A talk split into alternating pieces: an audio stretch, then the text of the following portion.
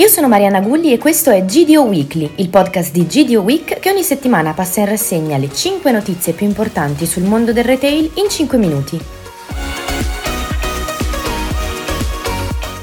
In apertura parliamo di loyalty in riferimento al 22 convegno a cura dell'Osservatorio Fedeltà che si è tenuto ieri a Parma. Parla di scenari Cristina Ziliani, patron del progetto che va avanti da anni, che ci ha introdotto ai nuovi fenomeni che stanno caratterizzando l'approccio delle aziende italiane ai programmi Fedeltà. Focus inevitabile sull'omnicanalità che non solo si sta sviluppando velocemente ma si conferma anche funzionale, con i dati che ci sottolineano che gli utenti che usano anche l'app di un retailer spendono da 2 a 4 volte di più di chi compra solo in store. In questa edizione si è parlato di nuovi confini della loyalty attraverso le ricerche dell'osservatorio. Vediamo brevemente alcuni risultati. In Italia i programmi fedeltà esistono da decenni, ma forse sono gli stessi di anni fa. Il problema principale è il sistema classico su cui i retailer si appoggiano, che non attecchisce più specialmente sulle nuove generazioni che sono i consumatori di domani. Una cosa è certa, è necessario personalizzare e fare scelte coraggiose perché la fidelizzazione per il retail è cruciale, ma deve anche essere sfruttata e vicina alle mutate necessità dei consumatori.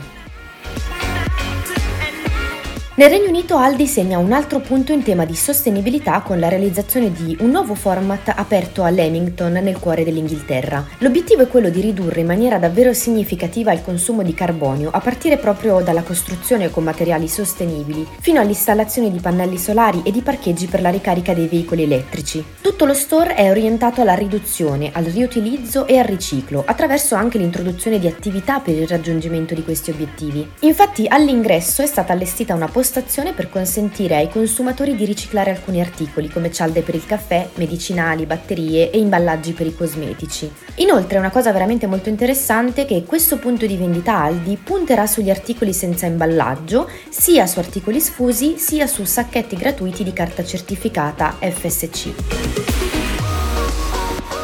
Passato sui nostri magazine abbiamo parlato di servizi di noleggio per gli uffici o per i ristoranti e stavolta in questo mondo si lancia IKEA Italia con il servizio IKEA Flex. Si tratta di un noleggio mobile in abbonamento che permette alle aziende o a qualsiasi imprenditore di arredare i propri spazi di lavoro in maniera flessibile e conveniente, evitando grandi investimenti derivanti dall'acquisto completo di arredamento. Si tratta di un progetto pilota attivo per ora nei negozi di Bologna, Milano e due store di Roma, che vuole dare anche un'impronta sostenibile sostenibile, contesto in cui lo ricordiamo Ikea è sempre molto impegnata. Infatti ciò che è più interessante è che alla fine del periodo di noleggio Ikea ritirerà i mobili, anche se rovinati o rotti, per poterli riparare, recuperare o riciclare in ottica veramente circolare.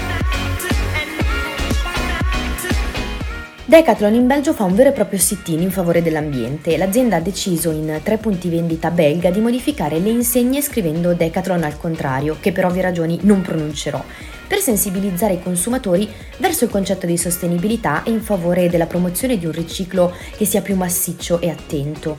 L'iniziativa giunge di pari passo con il progetto di vendita di prodotti second hand di qualsiasi brand che Decathlon offre.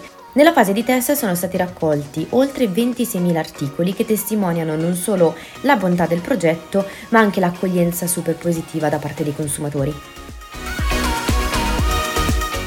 L'ultima notizia di oggi riguarda la convention di DIT, distribuzione italiana, tenutasi a Bologna, in cui è emerso come industria e distribuzione insieme stiano cercando di uscire da quelle che sono le strettoie delle normali relazioni IDM e GDO per adattarsi a una situazione completamente diversa e imprevedibile, che, lo ricordo, è un po' il messaggio emerso durante il nostro Marketing e Retail Summit. Le parole chiave dell'incontro sono innovazione, convenienza, razionalizzazione degli assortimenti e, naturalmente, collaborazione.